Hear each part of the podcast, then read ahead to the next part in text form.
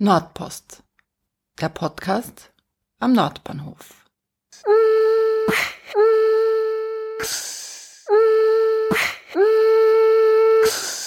Willkommen zu einer Jubiläumsausgabe des Podcasts. Mein Name ist Sonja Harter und zweieinhalb Jahre nach dem Auftakt sind wir heute bei der 30. regulären Ausgabe des Podcasts angekommen. Es waren nicht zuletzt wegen der Pandemie herausfordernde Jahre. Umso mehr freue ich mich, dass es trotzdem möglich war, mich einmal im Monat bei euch zu melden. Hinzugekommen sind einige Sonderausgaben zum Thema Schulen und Kindergärten, die sich besonders großer Beliebtheit erfreut haben. Hier habe ich vor, in den kommenden Monaten weitere Kindergärten und Schulen vorzustellen. Besonders bedanken möchte ich mich an dieser Stelle auch bei jenen Unterstützerinnen und Unterstützern, die durch ihre Spenden dabei helfen, die Kosten für den Podcast zu tragen. Wenn auch du gern regelmäßig zuhörst, würde ich mich sehr freuen, wenn du Nordpost mit einem kleinen monatlichen Betrag unterstützt. Alle Infos dazu findest du in den Shownotes und auf www.nordpost.at.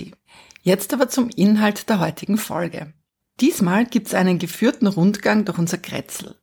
An ausgewählten Stationen kannst du mit dabei sein und im wahrsten Sinne des Wortes hinter die Fassaden blicken und die Stimmen von jenen Menschen hören, die hier im Nordbahnviertel leben und arbeiten.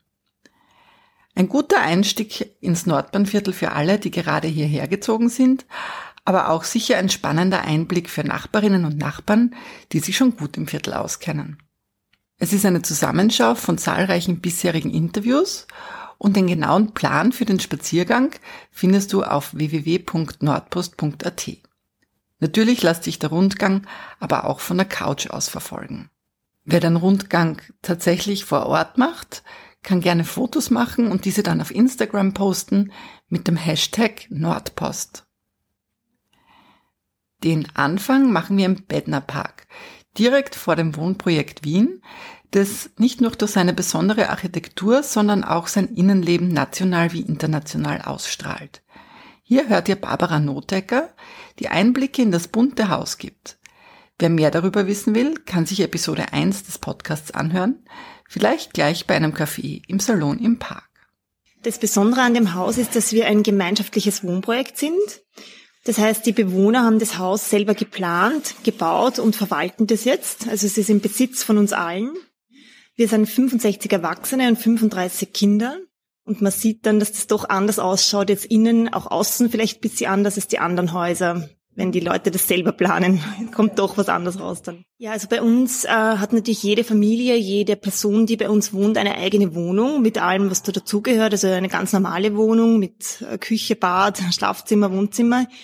Aber wir haben zusätzlich zur eigenen Wohnung noch sehr viele Gemeinschaftsflächen, insgesamt 700 Quadratmeter Gemeinschaftsflächen.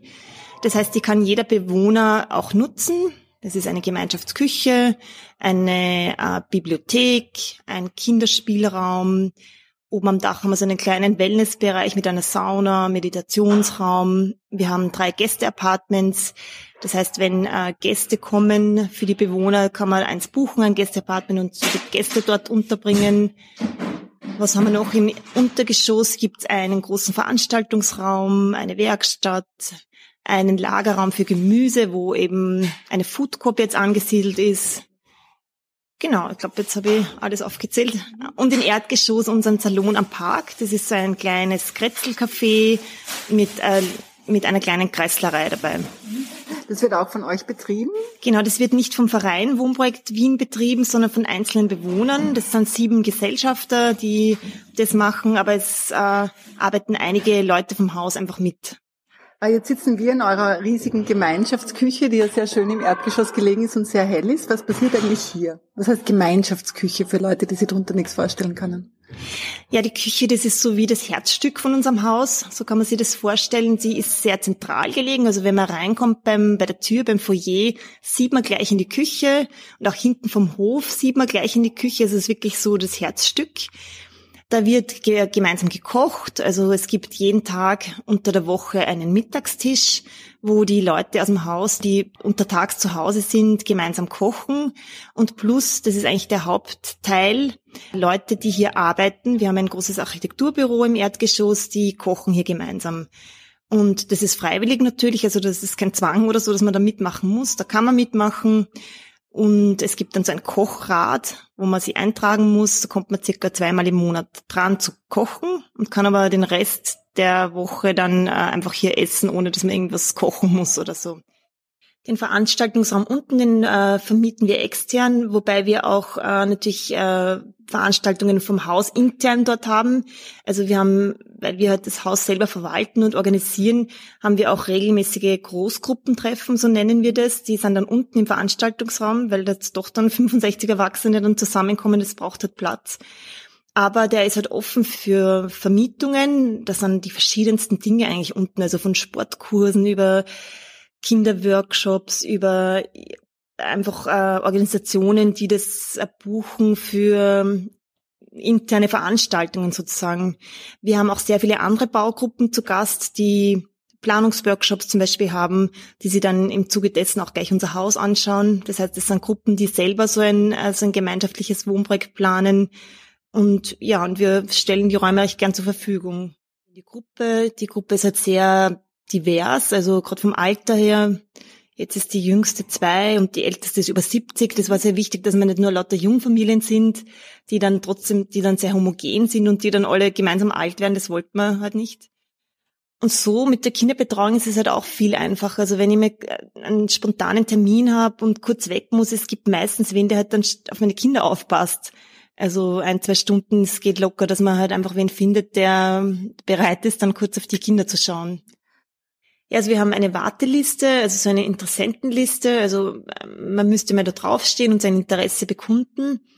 Wenn dann wirklich eine Wohnung frei ist, wird zuerst mal geschaut, ah, wie viele, wie wie groß ist die Wohnung, für wie viele Personen ist die. Also was bei uns nicht geht, ist, dass eine Person eine 100 Quadratmeter Wohnung bewohnt. Also es muss schon irgendwie von den Quadratmetern und von der Anzahl der Köpfe zusammenpassen. Da äh, schließen sich dann schon viele Personen dann mal aus. Ja, also wenn man das mal schaut, Quadratmeter, Anzahl der Personen. Was noch? Ja, also man muss ähm, Gemeinschaft mögen. Also das ist schon auch wichtig. Das war auch bei dem Auswahlprozess für die Gruppe sehr wichtig, weil man dann oft gemerkt hat, okay, die, die Bewerber finden das sehr toll, dass das so ein schönes Haus ist mit so einer schönen Architektur, aber sind eigentlich überhaupt nicht an der Gemeinschaft interessiert. Also das ist, das geht halt leider auch nicht, weil wir doch ein gemeinschaftliches Haus sind. Wobei natürlich Gemeinschaft kein Zwang ist in dem Sinn, aber trotzdem hat man was mit seinen Nachbarn zu tun und das sollte man halt schon mögen. Mhm. Ja, und dann wird halt einfach geschaut, wer da am besten passt, auch von der Mischung, von den Leuten her. Ist schwer. Also wir haben dann oft auch gelost, weil man uns, weil einfach so viel, viele tolle Kandidatinnen und Kandidaten waren, dann haben wir einfach irgendwie per Münze dann gelost, wenn wir wirklich nicht uns entscheiden konnten. Weiter geht's Richtung Vorgartenstraße zwischen dem Gesieberbau Bike and Swim und dem Hofer durch auf die Engertstraße. Dort bei Nummer 163 findest du das Integrationshaus Wien. Dort habe ich mit Nikolaus Heindelt und Anita Kauscha geplaudert. Ja, schönen guten Morgen, Nikolaus Heinelt. Äh, ich bin seit mittlerweile ein bisschen mehr als 24 Jahren im Integrationshaus, habe hier als Zivildiener begonnen und bin dann gleich unmittelbar eigentlich in die Öffentlichkeitsarbeit gewechselt und mache seitdem Öffentlichkeitsarbeit und Veranstaltungsmanagement für das Integrationshaus. Aus welchen Teilen das Integrationshaus eigentlich besteht, weil viele kennen das Haus in der Engertstraße oder aber auch nur hier die Beratungsstelle. Vielleicht möchtest du mal sagen, was das Integrationshaus alles umfasst zum jetzigen Zeitpunkt nach 25 Jahren. Ja, wie du schon gesagt hast, das, das bekannte Haus quasi ist in der Engertstraße 163. Dort sind wir 1995 eingezogen. Am Anfang einmal vor allem mit dem Wohnprojekt. Das heißt, wir haben dort 40 Wohnungen, wo Flüchtlinge untergebracht sind. Ähm, seitdem sind wir dort gewachsen. Mittlerweile sind wir im ganzen Haus verbreitet. Wir haben dort eine äh, Wohngemeinschaft oder Wohngemeinschaft für unbegleitete minderjährige Flüchtlinge. Wir haben dort Kursmaßnahmen, einerseits Deutschkursmaßnahmen, Basisbildung bis hin zur Arbeitsmarktintegration. Wir haben einen mehrsprachigen Kindergarten in der Engertstraße. Also dort ist viel los. Ähm, Anfang 2000 kam dann unsere erste Außenstelle, die Beratungsstelle. Die war anfangs noch im 20. Bezirk in der Klosterneuburger Straße. Und seit 2013, wo dieses Haus hier gebaut wurde, sind wir hier herumgesiedelt in die Schweidelgasse. Und eine zweite quasi Außenstelle äh, ist unsere Ausbildungsberatung, das Projekt Move On. Äh, das ist am Handelskey vorne bei der Donaumarina. Mhm. Das sind eigentlich unsere drei Orte und dazu gibt's noch einzeln verteilt durch wie, über Wien durch das Projekt First Flat Wohngemeinschaften, wo wir junge Menschen im Alter zwischen 18 und 25 quasi ambulant betreuen. Mhm. Wie viele Menschen wohnen jetzt in der Engertstraße? Auf die Zahl genau kann ich es natürlich im Moment nicht sagen. Grundsätzlich haben wir Platz für maximal 110 Personen im Wohnheimbetrieb in den 40 Wohnungen. Und in den Wohngemeinschaften sind insgesamt 20 äh, Kinder und Jugendliche untergebracht. Das heißt, wir haben maximal 130 Personen, die wohnen in der Engertstraße und in First Flat in den WGs sind so um die 50 Jugendliche untergebracht. Mhm. Gesamt im Integrationshaus arbeiten knapp 150 äh, Personen. Also begonnen haben wir damals mit 12, jetzt sind wir mittlerweile 150 ich schätze, in der Engertstraße werden wir so um die 100 Personen sein, die dort arbeiten, in den verschiedensten Bereichen. Weil du sagst verschiedenste Bereiche, welche Rollen kann man haben, wenn man im Integrationshaus arbeitet? Ja, das eine ist natürlich mal die Wohnbetreuung. Das sind natürlich mehrheitlich äh, äh, Sozialarbeiterinnen, Sozialarbeiter beziehungsweise Psychologinnen, Psychologinnen äh, tätig. In den Wohngemeinschaften für die unbegleiteten minderjährigen Flüchtlinge haben wir Sozialpädagoginnen und eine Psychologin. Im ganzen Bildungsbereich sind es natürlich Bildungswissenschaftlerinnen. Wir haben aber natürlich die normalen Büros auch wie die Geschäftsführung oder Controlling oder Buchhaltung oder in meinem Fall Öffentlichkeitsarbeit äh, in der Beratungsstelle auch Juristen, Juristinnen. Also eigentlich, wir schauen überall, dass wir das Fach, qualifizierte Fachpersonal haben, das wir brauchen. Zwischen dem Hofer und dem Pensionistenwohnheim geht es wieder zurück in die Vorgartenstraße Richtung Norden.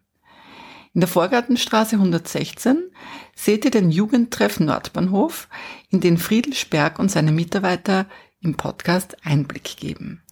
Wir haben eine eine Bar mit einer Kochmöglichkeit. Wir haben gemütliche Sitzgelegenheiten, Tische so für Brettspiele, genug Lagerfläche, ein Tischfußballtisch, Billardtisch und da hinten in dem Bereich haben wir auch noch eine Playstation und einen Flipper. Das ist sozusagen der Bereich, den die Jugendlichen einfach während unserer Öffnungszeiten ganz normal nutzen können, aber auch der Bereich, wo wir, wenn wir Indoor Angebote setzen für die Jugendlichen, die dann hier stattfinden. Grundsätzlich teilt sich die Arbeit des Jugendtreffs in drei große Bereiche. Einerseits gibt es, vor allem in Nicht-Corona-Zeiten, die Indoor-Angebote im Jugendtreff, Andererseits gibt es zahlreiche Outdoor-Angebote im Nordbahnhof und Stuberviertel. Darüber hinaus übernimmt der Jugendtreff die Koordination des Jugendparlaments im Bezirk, von dem ihr in einer der nächsten Folgen etwas hören werdet. Jetzt möchte ich euch aber auch mit Alina und Anton bekannt machen. Also ja, hallo, ich bin die Alina. Ähm, ich bin seit äh, 2017 mittlerweile auch schon im Jugendtreff Nordbahnhof tätig, also bisschen kürzer als wie der Anton, aber auch fast schon vier Jahre. Und meine Schwerpunkte sind also alles Kreative und Künstlerische, weil ich auch aus dem Bereich komme. Also ich habe auf der Angewandten studiert und ja, deswegen tue ich oft mit den Kindern und Jugendlichen zeichnen oder Speckstein schnitzen oder auch gemeinsam alles Kreative und ja, das sind so meine Schwerpunkte in der Arbeit. Und wie ist es bei dir, Anton? Äh, wie bist du dazu gekommen? Also ich habe äh, soziale Arbeit studiert auf der FH in Wien ähm, und habe mir dann meinen Schwerpunkt habe ich mir dann einfach in den Bereich der offenen Kinder- und Jugendarbeit gelegt, habe dann auch meine zwei Bachelorarbeiten darüber geschrieben über den Bereich und bin über eine sage jetzt mal Professorin an der Uni oder an der FH bin ich dann eigentlich zu diesem Jugendtreff gekommen, weil sie die ehemalige Mitarbeiterin hier auch war und die hat einen Kurs geleitet und somit bin ich einfach in die Jugendarbeit dann reingerutscht. Ich habe dann mein Praktikum hier gleich absolviert und bin dann eigentlich ziemlich schnell übernommen worden und habe dann hier direkt angefangen zu arbeiten. Und ich habe mich im Rahmen des Studiums auch schon sehr viel mit Partizipation auseinandergesetzt von Jugendlichen und habe mich dann auch hier im Jugendtreff Nordbahnhof, weil ich die Möglichkeit hatte, weil es gibt hier eben ein Schülerinnenparlament, das im Bezirk durchgeführt wird und da hatte ich die Möglichkeit, mich dann gleich einzubringen und dort mitzuarbeiten. Weiter geht's die Vorgartenstraße entlang bis zur Stadtwildnis. Als diese noch nicht gebaut war, bin ich mit dem Vogelexperten Martin Riesing durch die Gstetten gewandert, um etwas über die hier beheimateten Vögel zu erfahren. Umfeld treibt sich hier der Neuentöter um in den Hecken. Also wenn man hier mal durchstapft, sollte man vielleicht seine Augen offen halten. Wobei heute geht es uns eher um die Akustik, also um die Stimmen. Wir hören der Hintergrund Richtung Bahn eine Amsel singen. Der Neuntöter an sich hier ist sehr schwer zu beobachten, auch für uns Profis. Es kommen ja auch andere Leute her, den Vogel anschauen. Er ist sehr versteckt und durch die Frequenz auch der Leute und durch das der Terrain hier relativ schwierig zu finden. Durch diese kleinen parzellenartige Gliederung im Westen, wo wir gerade waren, ist es sehr schwierig und für den Vogel wiederum sehr leicht, sich zu verbergen. Also der ist recht scheu und ausschauend oder wie ein Bandit, der hat eine schwarze Augenmaske, wunderbarer Vogel, überwintert in Südafrika. Und dieser Vogel kommt hierher, direkt zu uns. In unserem Fall auch schon verpaart seit Jahren, sehr erfolgreich. Und sie sind erfolgreich hier auch sich zu halten bis jetzt. Haben Junge jedes Jahr, seit 2012 sicher. Und ja, bin schon gespannt, wie heuer die Saison läuft.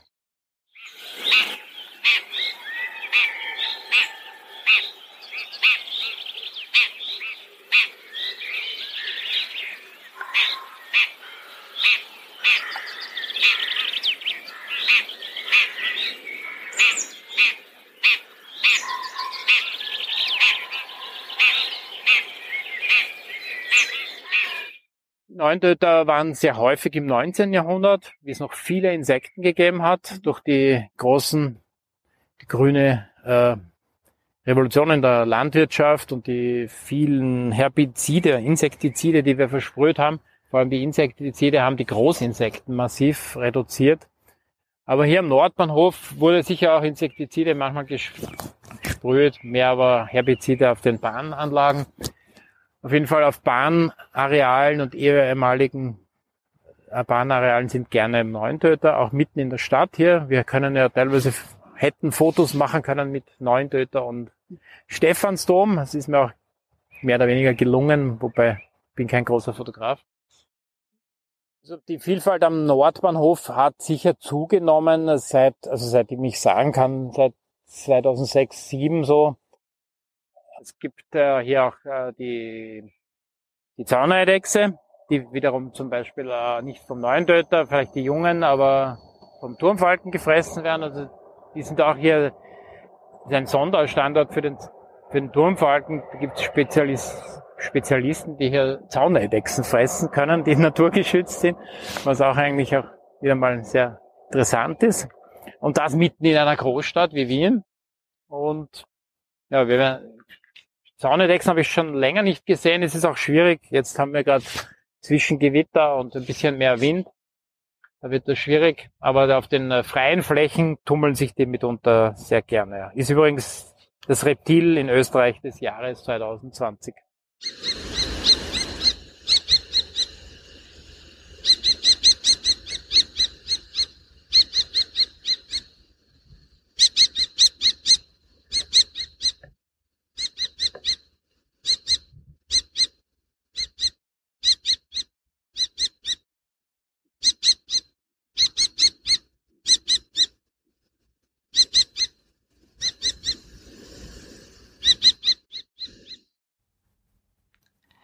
Für ein paar Jahre war die Nordbahnhalle einer der Anziehungspunkte in der Gstetten.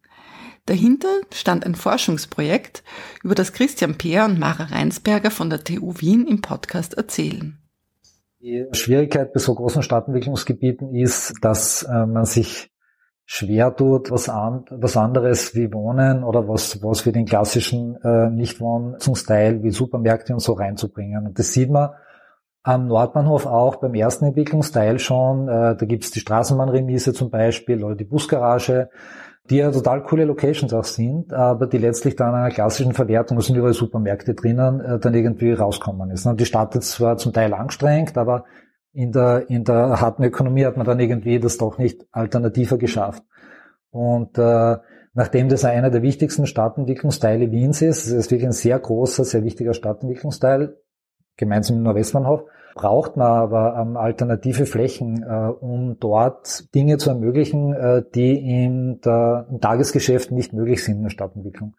Und diese Chance haben wir mit der Nordbahnhalle ergriffen, dass wir dort äh, einen Raum etablieren und zur Verfügung stellen, der bewusst nicht stark vordefiniert ist, sondern dem man äh, diesen Prozess äh, äh zur Verfügung stellt und äh, ein bisschen auch den Ort einwirken lasst auf das Experiment äh, und schaut, was passiert auch. Aber das heißt nicht, dass wir jetzt überhaupt komplett nichts dort äh, tun wollten, sondern eine Idee, und das haben wir ja auch äh, umgesetzt, war, ähm, dass man schon ein, eine Art Voransiedelung macht, aber jetzt nicht fürs Wohnen, weil ähm, das Schwierige im Stadtentwicklungsprozess ist, äh, dass der Druck am Wohnungsmarkt jetzt in Städten wie Wien so groß ist, äh, dass du eigentlich dort alles äh, komplett mit Wohnen eigentlich vollpflastern könntest und du hättest super, ne? dann hast alle, ist alles Wohnen.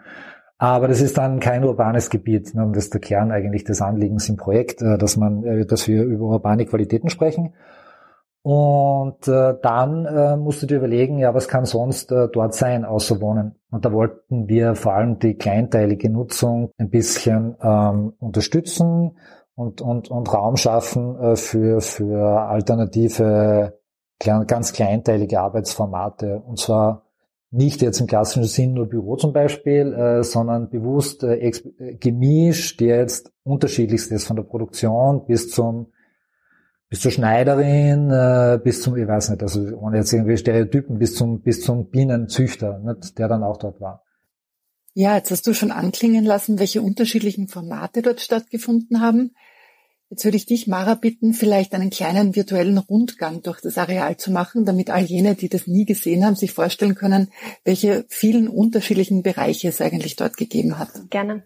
Ähm, also ich beginne vielleicht am besten äh, beim Vorplatz. Äh, der Vorplatz hat äh, teilweise für äh, Kretzelfeste und, und Konzerte hergehalten.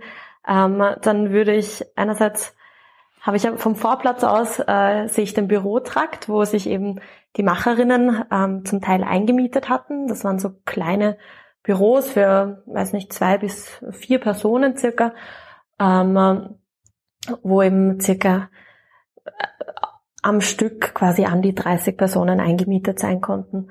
Ähm, ähm Ganz unterschiedlich. Also wir hatten eine, eine Grafikdesignerin drinnen, ähm, Open House war bei uns, ähm, die haben sich quasi mit, mit ähm, Architektur, äh, Zugänglichkeiten einmal im Jahr beschäftigt unter anderem.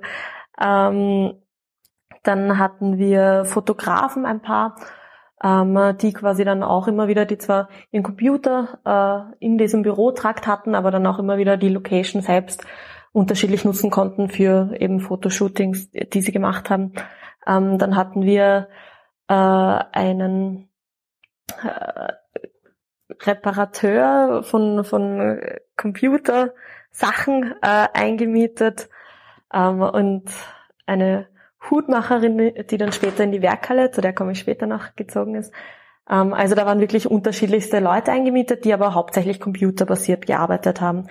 Ebenfalls vom Eingangsbereich, also vom Vorplatz, ähm, erschlossen ist der Stadtraum gewesen. Das ist eigentlich ein Format von der Stadt Wien, wo sie versuchen, die Stadtentwicklung äh, und die Stadtplanung in äh, die Stadt reinzubringen und vor Ort etwas zu zeigen. Und dort hatten sie ein riesiges Modell vom Nordbahnhof und Nordwestbahnhof, äh, wo es darum ging, äh, wie wird sich das Gebiet entwickeln. Also einerseits für Leute, die interessiert sind, hierher zu ziehen, aber auch für die Bewohnerinnen, die schon vor Ort sind, ähm, äh, um sich zu informieren, wie das ganze Gebiet geplant ist.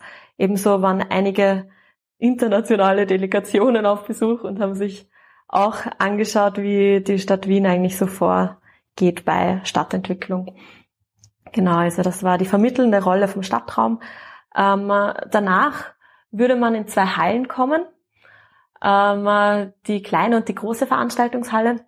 Die hat vor allem ähm, für äh, Messen und Konzerte und äh, Fußballturniere ähm, und eigentlich wirklich unterschiedlichste Sachen herhalten können, weil diese großen Bestandshallen, die findet man im Neubau einfach nicht und das ermöglicht einfach ganz andere Raumnutzungen dann wieder. Ähm, also da war wirklich eine komplett breit gefächerte äh, von Bällen über ja über über äh, die lange Nacht der Forschung hatten wir auch drinnen. Ähm, also ganz wirklich ganz ganz unterschiedliche Formate konnte man in diese Hallen packen. Ähm, danach würde man zum Studio und zum Magazin kommen. Ähm, das war eigentlich für uns so der Raum, der äh, unter gewissen also Öffnungszeiten immer zugänglich war, äh, der auch nicht exklusiv gemietet werden konnte, sondern wo man einfach garantieren wollte, ähm, von Mittwoch bis Sonntag 14 bis 22 Uhr ist dieser Raum für die breite Masse quasi als Möglichkeitsraum vor Ort. Und äh, da konnte man sich reinsetzen und lesen oder lernen oder ähm, oder eben wir hatten zum Beispiel Schach ohne Grenzen da, die sich immer wieder zu uns reingesetzt haben und dort Schach gespielt haben. Also es war so ein konsumzwangfreier Raum. Also man konnte sich reinsetzen, ihn benutzen, ohne dass man was zahlen musste. Ebenfalls haben wir dort die Kantine angesiedelt. Ähm, das war einerseits eine Informationsdrehscheibe über alles, was dort stattgefunden hat und aber auch ähm, unser Ausschankraum. Also wir hatten doch relativ viele Abendveranstaltungen auch ähm, und Nachmittagsveranstaltungen und da war es einfach das so ein bisschen das Herzstück, wo eben alles zusammengekommen ist wieder. Ähm, dann danach würde man ins Atelier kommen, äh, getrennt durch eine Brandschutztüre. Ähm, ins Atelier und die Werkhalle, könnte man dazu sagen. Das Atelier war für Workshops äh, gedacht. Also quasi, wir hatten zum Beispiel einen Bogenbau-Workshop oder diverse Kinderworkshops, wo quasi ein bisschen gebastelt wurde und die einfach dort ein gutes Setting hatten, um privat da einen Workshop zu haben. Danach war die Werkhalle ähm, angereiht, die, in die sich hauptsächlich ähm, handwerklich orientierte Leute eingemietet hatten, auch so an die 30 zeitgleich. Ähm, zum Beispiel ein Geigenbauer, ein Bogenbauer, ein Messerschmied war dort, dann ein paar Skulpturbildhauerinnen ähm, und auch immer wieder unterschiedliche andere Sachen. Zum Beispiel hatten wir Newman da, die so riesige äh, Luft äh, eigentlich bauen, also riesige Zelte mit Netzen verwoben, äh, wo sie einfach diese, diese große Räumlichkeit gebraucht haben. Ähm, ja, dann einen Stock drüber war unser Projektraum, der den Großteil der Zeit an Refugees Code oder mittlerweile die New Austrian Coding School vermietet war. Ähm, an dem Ort äh, war eben äh, quasi eine, ein Jahrgang, eine Klasse äh, an anfangs geflüchteten Menschen und später auch ähm, Langzeitarbeitslosen, die ähm, dort auf sehr hohem Niveau gelernt haben zu programmieren und dann nachher eben quasi um den Berufseinstieg dann wieder ähm, zu erleichtern für sie und, und ihnen neue Perspektiven zu geben. Und sie waren wirklich super, super fleißig. Also die waren sicher 40, 50 Stunden in der Woche vor Ort und haben dort oben programmiert. Und das Schöne eigentlich war, also es kommt vorher noch kurz, es kommt noch der Innenhof, ähm, der eben auch während der Öffnungszeiten immer frei zugänglich war. Dort gab es auch einen Griller oder eigentlich drei Griller, die ähm, der Umgebung auch zum einfach mitbenutzen zur Verfügung gestanden sind. So, und jetzt das Schöne oder äh, mein Lieblingsteil an diesem Ort war eigentlich, dass man hingehen konnte und immer die unterschiedlichsten Sachen passiert sind und auch in den Räumlichkeiten zeitgleich passiert sind. Also es ist zum Beispiel hinten gewerkelt worden und geschweißt worden und dann ähm, im Magazin gab es einen Vortrag und dann weiter hinten gab es wieder irgendwie eine andere Ausstellung und durch diese durch dieses spannende Setting konnte man da eigentlich ganz viele unterschiedliche Sachen gleichzeitig erleben und das war eigentlich irgendwie super schön mit anzuschauen. Wie es mit der freien Mitte weitergeht, haben Ursula Dominikus von den Wiener Stadtgärten und Landschaftsplaner Thomas Brocksch im Rahmen eines Nordbahnvierteltreffs der Gebietsbetreuung Stadterneuerung erläutert, das ich für den Podcast mitschneiden durfte. Wenn, wenn wir jetzt weiterspringen in den Zentralbereich der freien Mitte, äh, dieser Bereich wird auch im, im zentralen Bereich im Wesentlichen naturhaft bleiben. Es werden hier die markanten Strauchgruppen, auch dieser markante Hügelbereich erhalten. Es werden die Gleisstränge äh, in der freien Mitte erhalten, beziehungsweise die, die teilweise voreilig abgetragenen Gleisstränge wiederhergestellt, so dass dieses historische Bild äh, erhalten bleibt. Teilweise werden die Schienenstränge äh, zu Blühlingsflächen äh, zwischen den Schienen, teilweise bekommen, werden sie zu Wegflächen, teilweise werden sie Kiesflächen, aber äh, hier werden die Spuren dieses alten Bahnhofs eben noch in, in einer Wildnisfläche erlebbar gehalten. Äh, die Funktionsbereiche lagern sich an, äh, an die, an den außen äh, geführten äh, Panoramaweg. Also wir sind ja jetzt auch in dieser freien Mitte drei Meter höher auf diesem Bahnplateau. Wobei ist ganz wichtig, alle Wegverbindungen werden barrierefrei hergestellt. Also man wird barrierefrei äh, diese freie Mitte erreichen können. Hierfür sind bereichsweise dann schon stärkere Modellierungsarbeiten notwendig. Aber ich denke im Sinn der Barrierefreiheit, dass jeder, auch ein Rollstuhlfahrer oder Rollstuhlfahrerin, die freie Mitte erreichen kann. Äh, und, und, und, und das Wegsystem eben jedem, auch, auch gehschwachen Menschen eben offen steht, ist, ist, ist diese Intervention es wert. Diese drei Meter höher ist dadurch bedingt, dass äh, der Bahnhof im ehemaligen Überschwemmungsgebiet der Donau angelegt worden ist. Und da musste man die Gleisbereiche eben drei Meter aufhöhen, äh, damit sie hochwasserfrei sind.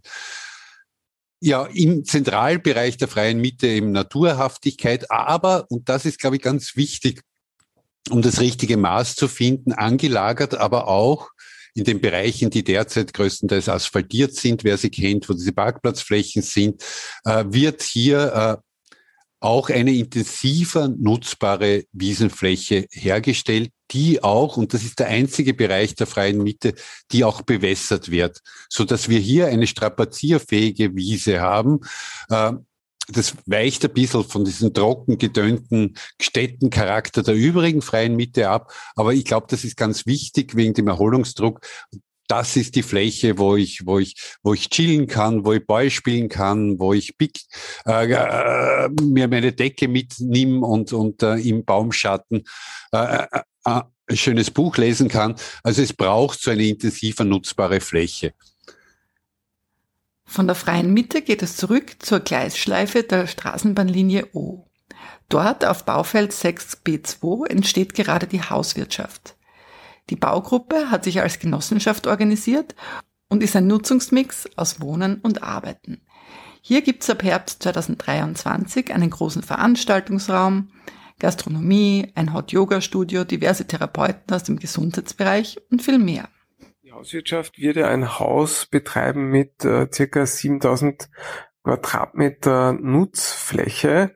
Darunter sind 50 Prozent der Flächen Wohnflächen und die anderen 50 Prozent sind Flächen, die dem Arbeiten gewidmet sind. Die Hauswirtschaft wird da verschiedene Betriebe in Eigenbetrieb führen. Das ist zum Beispiel einen Veranstaltungsraum, äh, das sind äh, Gästewohnungen, und das ist ein Coworking äh, Space, in dem Unternehmerinnen und Unternehmer flexibel in angenehmer Arbeitssituation arbeiten können. Im Erdgeschoss gibt es einen öffentlichen Durchgang. Äh, es wird äh, Gastronomieflächen geben und auch kleine, kleine Geschäfte eine großzügige Lobby für die für alle Bewohnerinnen und äh, Gewerbetreibenden im Haus und daneben einen Veranstaltungsbereich, den man bis zu drei verschiedene Veranstaltungsräume äh, unterteilen kann. Darüber im ersten und zweiten Stock gibt's äh, sehr umfangreiche Gewerbeflächen, also fast 3000 Quadratmeter.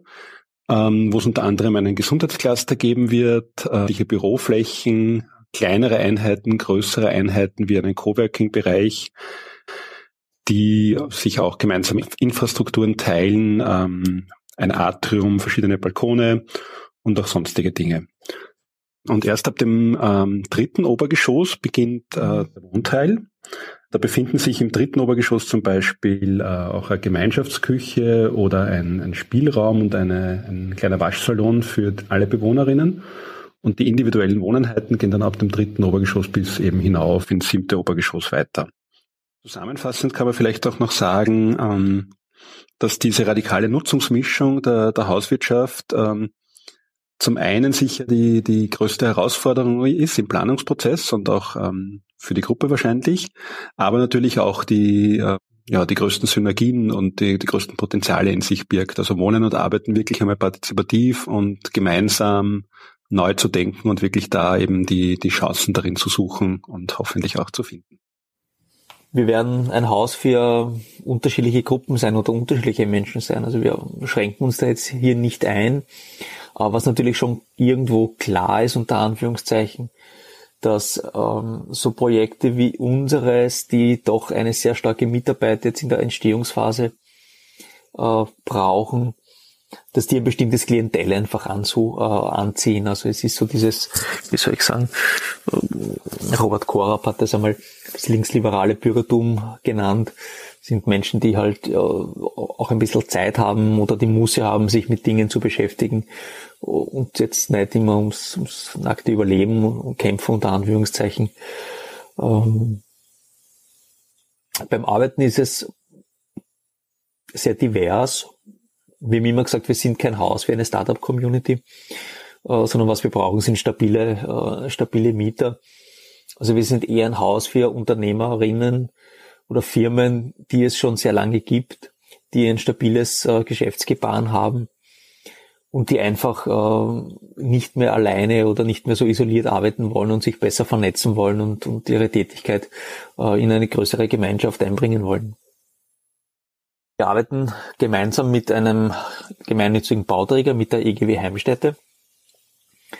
Äh, die EGW ist der Bauträger und äh, Eigentümer des Projektes und wird uns das Projekt in einer Generalmiete äh, übergeben. Die jetzigen Mitglieder in der Hauswirtschaft sind eine sehr bunte Mischung aus älteren Mitgliedern, jüngere Mitglieder, einige Kinder, Familien, ähm, viele Selbstständige, also eigentlich hauptsächlich Selbstständige, die bei uns einziehen werden. Und was uns alle verbindet, ist, dass wir dieses Haus sowohl fürs Wohnen als auch fürs Arbeiten nutzen möchten. Ich denke, das sind vor allem Menschen, die an einem lebendigen Haus interessiert sind. Das sind Menschen, die interessiert sind, ähm, Synergien zu schaffen und kreative Ideen gemeinsam zu entwickeln. Das sind Menschen, die interessiert sind an einer aktiven Gemeinschaft, ähm, wo man als Gemeinschaft mehr zusammenbringt als, als Einzelner. Und das ist vor allem wichtig für Kleinstunternehmen. An die Hauswirtschaft ist auch der Kulturverein Nordstern gekoppelt, der den Veranstaltungsraum bespielen wird, aber schon im Vorfeld kulturelle Aktionen im Kretzel setzt. Darunter etwa zwei musikalische Spaziergänge. In einen davon hören wir kurz rein.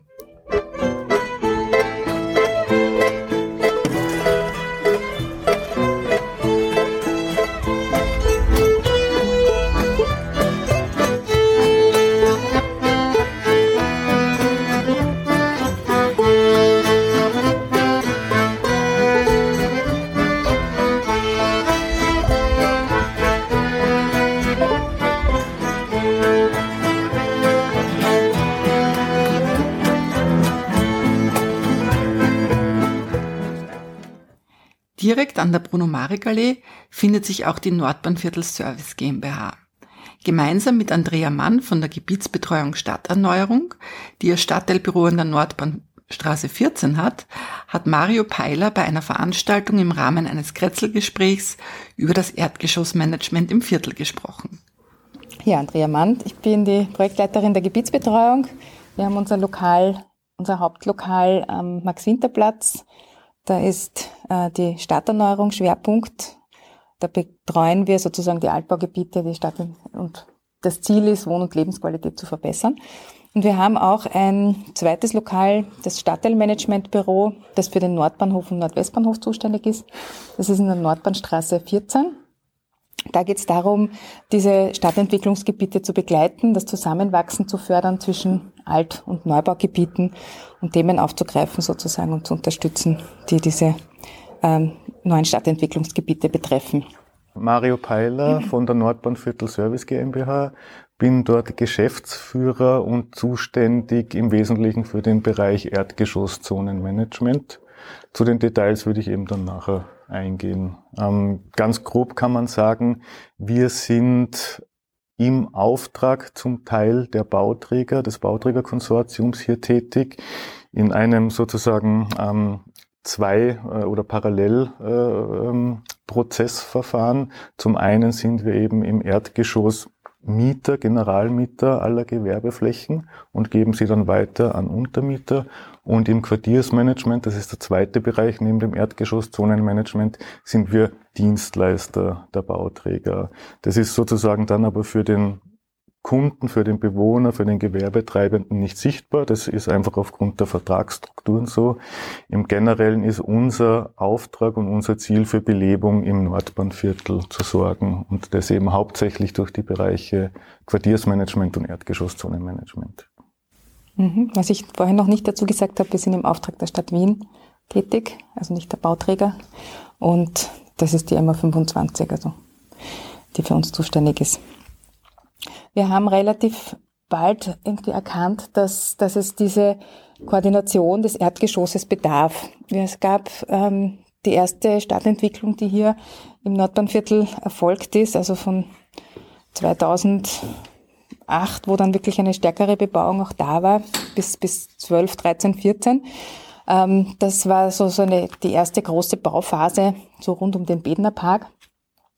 Und äh, Bauträgerwettbewerbe gab es dazu. Es gibt auch ähm, die Vorgartenstraße, die als Geschäftsviertel gewidmet ist, also wo man sich sozusagen auch nach dem alten Leitbild eine Geschäftsstraße gewünscht hat. Und ähm, wir, haben, wir haben gesehen, die Erdgeschosszone fühlt sich hier und da, aber es ist dann doch ähm, nicht wirklich ein, ein es gab dann noch einigen, einiges an Leerstand. Also die Häuser waren schon fertig die Geschäfte waren irgendwie noch leer. Und wir haben ein erstes Treffen mit, mit allen Bauträgern einmal veranstaltet, ähm, um einmal auszuloten, welche Geschäfte stehen jetzt wirklich leer, was sind die, was sind dann die, ähm, die Flächen, was sind die Konditionen? Und das war eigentlich so ein, so ein erster Austausch von den Bauträgern, wo es dann interessant war, wo sie dann auch gesagt haben, ja, bei mir war zum Beispiel ein Gastronomiebetrieb, aber für den war das klein und, und vielleicht findet er bei euch Platz. Und es war so ein bisschen ein, ein erstes äh, Gespräch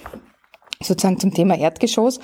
Und äh, was man auch gemerkt hat, ist, dass, dass ähm, das etwas ist, was nicht so leicht von selber passiert. Also die Bauträger bauen ihre Wohnungen, ihre Häuser und, und der Wohnungsmarkt ist stark nachgefragt. Relativ rasch kriegen die Wohnungssuchenden ähm, mit, wo wird was gebaut, wer baut was, auf einer Homepage ist das publiziert. Und die Bauträger sagen uns auch immer, die Wohnungen gehen weg wie die warmen Semmeln. Also die Wohnungen sind ausgebucht, dass das Gebäude noch nicht fertig. Aber dann, als dann das Gebäude fertig war und das Erdgeschosslokal noch immer nicht voll war, sind sie dann so ein bisschen nervös geworden auch. Ja. Und dachten, hm, dann sind sie auch teilweise ein bisschen zu uns gekommen. Und dann gab es schon immer wieder, dann, dann sind auch manche Nutzer sozusagen auch im Gespräch gewesen. Die wollten manche Bauträger dann eh auch, manchmal muss man sagen, auch zum Glück nicht. Ja. Also das heißt, äh, die ersten, die sich so in so einem Neubaugebiet melden, ähm, sind oft eher größere Ketten, so Fastfood-Ketten, die relativ rasch mitbekommen, dass da irgendwo Lokale, dass da was passiert, dass sie dass sich, sich verankern wollen. Und das ist aber dann doch nicht das, was, was die Qualität eines Stadtteils ausmacht, wenn das sozusagen nur ein, also immer das Gleiche angeboten wird und, und es da keine Vielfalt gibt, ja. Und dann, dann entstehen dann so trostlose Stadtteile mit vielleicht drei Fastfood-Lokalen und, und das war's dann auch, ja. Und wir haben aber auch sehr stark mitbekommen, dass ähm, die Menschen vor Ort, denen ist das schon wichtig, was daher hineinkommt. Also auch die Bevölkerung hat uns sehr stark kontaktiert äh, und auch, auch ähm, geschrieben oder, oder, oder wirklich zu uns gekommen und, und, und auch ähm, gesagt, was sie sich gern wünschen. Wir haben, wie gesagt, Interviews gemacht auf der Straße, wir haben die Veranstaltungen dazu gemacht. Und zum Glück ist dieses Thema dann schon auch, ähm, also dass man dieses, diese Erdgeschosszone da ähm, koordinieren muss, äh, dann, dann weitergegangen und äh, man hat dann erkannt, dass man für diesen zweiten Teil, also wo das, das neue Stadtentwicklungsprojekt, also der neue Masterplan erstellt wurde fürs Nordbahnviertel Nord, dass man hier diese sogenannten Fehler der, der ersten Entwicklung, das heißt, man baut einmal, man widmet was, baut was, aber dann schaut man, was passiert. Ähm, und das ist, wenn man sieht, an der Vorgartenstraße nicht so passiert, wie man sich eigentlich ursprünglich gewünscht hätte, ja, bis auf die Apotheke und das Nachbarschaftszentrum ist das ja eher ein bisschen trostlos dort, muss man sagen, trotz breiter Gehsteige und, und der Voraussetzungen. Und ja, und es ist dann wirklich gelungen, so ein Erdgeschosszonenmenschen ist eigentlich das zweite in Wien, weil Aspern-Seestadt war, war das erste äh, in dem Bereich, das da eingerichtet wurde, äh, mit eben der Idee, dass so ein, so ein Erdgeschoss, so eine Erdgeschosszone in einem Stadtteil gemanagt wird wie ein Einkaufszentrum. Das heißt, ähm, das war dann, das war schon Fach, der Fachdiskurs vorher auch. In einem Einkaufszentrum will man auch haben, die Leute gehen dann hin in ein Einkaufszentrum, wenn es alles gibt, was sie brauchen. Und eine, eine Geschäftsstraße kann nur dann funktionieren, wenn es dort alles gibt, was die Leute brauchen, wo die Leute gerne hingehen. Wenn sie dann irgendwann einmal wo ab, abzweigen müssen, weil es irgendetwas Bestimmtes nicht mehr gibt, dann gehen sie dort nicht hin. Dasselbe gilt auch für den Markt. Ja. Wir haben auch lange mit dem Vorgartenmarkt gearbeitet, dort in, im Stuberviertel. Ja, und dann äh, ist das Erdgeschosszonenmanagement im Auftrag der Bauträger errichtet worden und du kannst vielleicht das genauer erzählen. Die Idee war nämlich die, dass auch Bauträger nicht ähm, sozusagen immer den die haben ja das Interesse, den, den meistzahlenden in, sein, in das Erdgeschoss reinzunehmen. Ne? Also sei das jetzt ein Supermarkt oder sei das jetzt vielleicht ein, ein plastischer Chirurg, war schon einmal Thema hier im Nordbahnviertel. Ähm, da ist jetzt zum Glück das Pans drinnen. ja, also da, da, da ist natürlich, wenn das nur ein, ein Bauherr ist, eine, eine Liegenschaft, dann, dann äh, natürlich nimmt man gern den, der das meiste, die meiste Miete zahlt, aber das ist nicht unbedingt das, was die Leute brauchen, die in diesem Stadtteil leben. Und es gibt halt einfach gewisse Betriebe, die können mehr Miete zahlen und Betriebe, die können weniger Miete zahlen. Und ich schaue da hinüber zum Burgenländer, der ja ein, auch ein Geschenk ist für den Stadtteil, ähm, wo auch äh, viel die Bauträger vorab äh, einiges abgelehnt haben, weil sie wussten, was sie da wollen. Also da muss man auch sagen, das ist schon auch, ähm, auch gelungen. Es, wenn, wenn der Bauträger möchte, kann er auch wirklich ohne Erdgeschosszonenmanagement, das gab es noch nicht, ähm, das ansiedeln, was, was äh, gerne gesehen wird, ja, oder, oder wo, wo man sagt, das ist das, was, was eigentlich einen Stadtteil belebt, ja, etwas mit einer besonders gute Kulinarik, was Spezielles, was Gemütliches. Ähm, der Salon am Park ist natürlich genauso ein, ein Juwel eigentlich auch für diesen, für den Stadtteil. Also wir haben uns schon gefreut, dass auch so gute Dinge passieren im Erdgeschoss ähm, vor, vor euch, aber das war halt Eigeninitiative. Sowohl beim, bei, den, bei der Baugruppe, die gesagt haben, wir machen den Salon, als auch damals bei Schwarzertal, die gesagt haben, na, wir nehmen jetzt nicht die Fastfood-Kette, sondern wir nehmen euch rein. Ja. Und ja, und, und wie gesagt, die, je nachdem gibt halt Branchen, die mehr zahlen können, weniger zahlen können, das wirst du ja genauer wissen. Und im, auch im, im Einkaufszentrum ist es so, dass die branchenabhängige Mieten zahlen. Und damit sich das alles ausgeht, damit man auch einen kleinen Trafikanten halten kann und aber auch den super großen, tollen, weiß ich nicht, Supermarkt oder wer auch immer. Was du gesagt hast, ist natürlich, sind natürlich die Themen, mit denen wir uns von der ersten Konzeption an bis halt im Betrieb beschäftigen müssen. Und ähm, ich gehe vielleicht zur letzten Frage. Ähm, Fehler oder Best-Practice-Beispiele und, und was es ausmacht eigentlich, eine gesunde Erdgeschosszone zu haben. Wir haben fünf Kriterien festgelegt, nach denen wir uns halt bestmöglich ähm, orientieren und versuchen, die umzusetzen. Auch das eine ist, das, was du auch angesprochen hast, es braucht Nahversorger und Frequenzbringer. Das ist zwar nicht immer sexy, aber wenn die Bewohner und die Angestellten, die hier eben sich aufhalten, nicht alles möglichst effizient erledigen können, das heißt äh, Trafik, Apotheke, Supermärkte, Drogeriemärkte und all diese Dinge haben, dann haben auch die äh, die kleineren äh, Unternehmer, Dienstleister und Branchen auch nichts davon. Also es braucht einfach diese Nahversorgung und diese Frequenzbringer, damit die Bewohner und Angestellten einfach hier ihre Dinge erledigen im Viertel und davon sind dann die anderen gewerbetreibenden Nutznießer davon. Das ist zwar nicht sexy, aber das ist so. Und die drei weiteren Kriterien, die wir festgelegt haben, sind, und das ist ganz speziell halt im Nordbahnviertel wichtig, weil hier immer schon eine sehr starke Community war, die auch sich, ähm, also mit dem Leitbild ja beginnen oder noch viel äh, früher sich eingebracht hat. Wir haben Identitätsstifter festgelegt als Kriterium, Qualitätsbringer und Attraktoren. Und das heißt nicht, dass das nicht mit Nahversorgern und Frequenzbringern äh, sich nicht überschneiden kann, aber es braucht alles, alle fünf Faktoren am Standort. Ähm, ich glaube, paar Dinge davon haben wir aus dem Leitbild auch abgeleitet. Ähm, es muss auch nicht immer das Gleiche sein, aber in unserer Denke sind zum Beispiel Apotheke und Trafik Dinge, die zwar auch Nahversorger sind, aber die bringen die Frequenz, weil die Leute gezwungen sind, dorthin zu gehen einfach. Ja. Und also das ist alles wechselseitig und überschneidet sich äh, oder eben auch nicht. Aber alle fünf Kriterien müssen erfüllt sein. Und dann gibt's auch, ähm, wir, wir bezeichnen uns zwar nicht, sondern distanzieren uns eher davon, dass wir ein Shopping-Center-Betreiber sind. Äh, wir kommen aus einer ganz anderen Ecke. Aber natürlich die Gesetze, die da seit Jahrzehnten erprobt sind, die gelten auch hier. Also es müssen, man muss schauen, wo sind die Kreuzungspunkte, wo sind die Haltestellen, welche Achsen äh, ergeben sich, welche Durchwegungen und so weiter. Und daran muss man ähm, die unterschiedlichen Nutzungen auch anordnen. Das führt in der Regel dazu, dass eben auch Supermärkte, Drogeriemärkte etc. an den wirklich guten Lagen sind, weil sonst kommen die auch nicht einfach. Das heißt an den Kreuzungspunkten und dort, wo die Haltestellen zum Beispiel sind. Und da gibt's wenig Diskussionsgrundlage. Ein paar Schritte weiter trifft man auf das katholische Begegnungszentrum Franz. Dort habe ich mich mit Vertreterinnen und Vertretern von Pfarren getroffen, die im Nordbahnviertel aktiv sind. Dazu gehört neben der katholischen auch die evangelische Pfarre sowie die rumänisch-orthodoxe und die serbisch-orthodoxe Kirche. Ich heiße Michael Botet, ich komme von äh, rumänisch-orthodoxe Gemeinde, in Vertretung von äh, unserer Priester Emanuel Stefan Nutzu, die im Moment sehr, sehr unter Strom ist.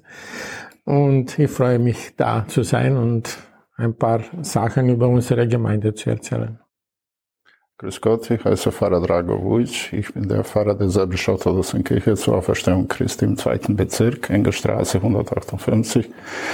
Ich freue mich auch, dass wir beisammen sind und dass ich etwas über unsere Gemeinde erzählen kann, denn wir sind nicht so lange hier im zweiten Bezirk. 2002 sind wir da gekommen. Ja, für uns ist das nicht viel. Die Geschichte von 100 Jahren ist viel, aber von 10, 20 Jahren ist das nicht viel. Und wir versuchen uns hier mit äh, anderen Gemeinden einzuleben, also vor allem mit der Nachbarschaft und so. Und da bin ich froh, dass ich hier bin und etwas über unsere Gemeinde erzählen kann. Danke. Ich bin Konstantin Spiegelfeld, also katholischer Pfarrer von St. Johann Nepomuk, das ist die Kirche eigentlich an der Praterstraße. Und seit gut zwei Jahren haben wir hier so ein Zentrum, Franz, wo eigentlich die Anna Astayadis, unsere Pastoralassistentin, die, die Leiterin ist. Und ich bin froh, äh, dass wir hier vor Ort sein können und so das Leben der Menschen mit hier teilen können und auch kennenlernen können und sie einen Ort finden können, wo sie zusammenkommen können. Ich heiße Anna Asteriadis und bin in der Pfarre St. Johann Nepomuk Pastoralassistentin und leite das Franz hier im Nordbahnviertel und verstehe mich als eine Ansprechpartnerin vor Ort im Nordbahnviertel für die Pfarre und für die Menschen, die da leben. Ich heiße Florin Gaska, ich bin Pfarrer für die rumänisch-orthodoxe Gemeinde in Wiener Neustadt seit 2014, aber ich wohne hier in Nordbahnviertel seit 2012. Ich bin Ikonenmaler und ich habe mein Atelier hier in der Nähe von dem Franz und rumänisch-orthodoxe Kirche. Mein Name ist Johann Pitters. Ich komme aus der evangelischen Pfarrgemeinde Leopoldstadt und Brigittenau. Und unsere evangelische Pfarrkirche befindet sich eigentlich äh, in, fast in Sichtweite vom Nordbahnviertel. Äh, sie befindet sich am Tabor. Und ähm, wir sind als Gemeinde froh, dass, äh, dass es dieses äh, Franz gibt, also das äh, Franziskus äh, Seelsorgezentrum der katholischen Pfarrgemeinde, in der wir, in dem wir manchmal auch ähm, zu Gast sein dürfen. Ich heiße Ursula Arnold, bin ähm, seit über 20 Jahren in der evangelischen Pfarrgemeinde am Tabor Pfarrerin und äh, es ist mir eine große Freude, dass wir als Evangelische auch hier diese Räumlichkeiten des Franz äh, benutzen dürfen. Und es ist ein wunderbarer Ort, äh, um wirklich auch in, in bunter äh, Vielfalt hier ähm, Gottesdienst zu feiern. Das aber nicht nur, sondern auch äh, verschiedenste Meditationsrunden oder mit äh, Kindern und Jugendlichen hier zu sein. Bei der Holzofenbäckerei Krager und Chorherr hat Lina Strerowitz vom Studio Fleiß Strerowitz, das für den Masterplan im Nordbahnviertel verantwortlich ist, darüber erzählt, wie es zur Schaffung der freien Mitte und den Hochhäusern drumherum gekommen ist. Wir haben das städtebauliche Leitbild entwickelt nach dem Wettbewerb und das ist an sich fertig und wird jetzt noch, also die letzten Bereiche an der Innenstraße werden noch umgesetzt. Ich plane aber auch als Architektin ähm, an, an ein paar Baustellen hier mit und bin aber vor allem jetzt so damit befasst gewesen, wie man von dem Wettbewerb in die Umsetzung kommt. Und ich finde es total schön, dass ich das nochmal erzählen kann, was die Geschichte ist, weil diese Geschichten gehen so oft verloren und dann wundert man sich nur, warum das so ist und wie viel, ähm, wie viel Gedanken auch drinnen stecken. Und äh, andererseits ist es auch spannend, vielleicht hoffentlich zu sehen, was für komplexe Prozesse und wie viele Leute eigentlich beteiligt sind und warum auch nicht immer alles so wird, wie man sich vorgestellt hat im Wettbewerb. Also das ist vielleicht auch ähm, so, so was, was man dann auch diskutieren kann. Ähm, für uns war es einfach wichtig am Anfang ähm, zu sagen, wenn man den Nordbahnhof jetzt betrachtet, dann ist der eine mit zusammen mit dem Nordwestbahnhof eines eigentlich das größte Stadtentwicklungsprojekt von Wien, ähm, was hier passiert. Das passiert halt mitten in der Stadt und deswegen fällt es vielleicht nicht so auf, aber an Einwohnerinnen und an Arbeitsplätzen übersteigt es eigentlich die Seestadt Aspern. Und insofern finden wir auch wichtig, dass man hier die Anforderungen genauso hoch hält äh, wie, wie anderswo. Und ähm, als wir eingeladen wurden, oder wir wurden ja nicht eingeladen, es war ein offener Wettbewerb, ähm, ähm, dieses, dieses Leitbild hier zu überarbeiten. Und das ist ein Leitbild aus dem Jahr 1994. Das ist quasi damals die Vision des Stadtplanes gewesen, dass man hier eigentlich die Blockrandstruktur vollendet und diese Lücke in der Stadt schließt, wo früher der Nordbahnhof war, eben ein riesiger Frachtenbahnhof, der dann nicht mehr ähm, genutzt wurde. Und ähm, das war damals irrsinnig zeitgemäß, ja, dass man sagt, man baut die Stadt wieder fertig, man macht wieder Straßen, also richtige Straßenzüge, wo es links und rechts eine Bauflucht gibt und wo es Erdgeschosszonen gibt, so wie, wie man es aus der Gründerzeit kennt. Und Schluss mit dem Siedlungsbau, wo man einen Wohnbau neben den anderen stellt und dazwischen ist, ist, äh, ist Abstandsgrün. Ähm, das ist natürlich so nicht geworden. Also einige von Ihnen wohnen ja vielleicht dort rund um den Bedner Park. Man sieht, diese Bebauung ist sehr viel aufgelöster umgesetzt worden. Ähm, und, äh, und dieses, dieses klare Stadtbild ist so nicht entstanden, aber dafür etwas anderes. Und ein großer Teil, nämlich dieser ganze Bereich hier, war noch nicht bebaut. Und das hat einfach sehr lang gedauert. Also das Schöne in der Stadtentwicklung ist manchmal auch, wie lang sie dauert und dass man eigentlich schon auch noch reagieren kann auf Dinge, die sich verändert haben.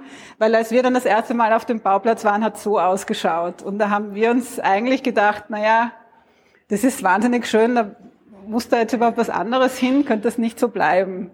Und ähm, dann haben wir uns zuallererst einmal bemüht darum, dieses alte Leitbild zu vergessen und zu sagen, was ist jetzt da? Schauen wir wirklich ähm, diese Situation an und überlegen, was man, was daraus eigentlich erwachsen könnte. Ja, also so ein wirkliches Reset. Ähm, das war dann ähm, ungefähr acht Jahre nach, nach der Verabschiedung dieses Leitbilds, das aber in der Bearbeitung auch schon wieder fünf Jahre Entstehungsprozess hinter sich hat, das eigentlich aus den 80er Jahren kommt. Also man sagen kann, es war fast 15 Jahre danach auch wirklich an der Zeit, das noch einmal neu zu betrachten. Und ich zeige jetzt nur zum Vergleich den zweiten Preis aus dem, aus dem Wettbewerb auch her, ähm, der, gegen den wir uns ganz knapp, wie der Christoph schon gesagt hat, durchsetzen konnten, der eigentlich davon ausgegangen ist, diesen Masterplan schon sehr stark zu respektieren, mit geschlossenen Höfen zu arbeiten und eigentlich den Bednerpark weiterhin als diesen Haupt, dieses Hauptgrün ähm, zu sehen für die ganze, für die ganze Gegend. Ähm, wenn man jetzt am Bednerpark ist, dann merkt man, da kann schon noch mehr vertragen. Also da ist doch einiges los und das, wenn man sich vorstellt, das wäre jetzt wirklich der einzige große Park hier in der Gegend, wäre es ein bisschen wenig.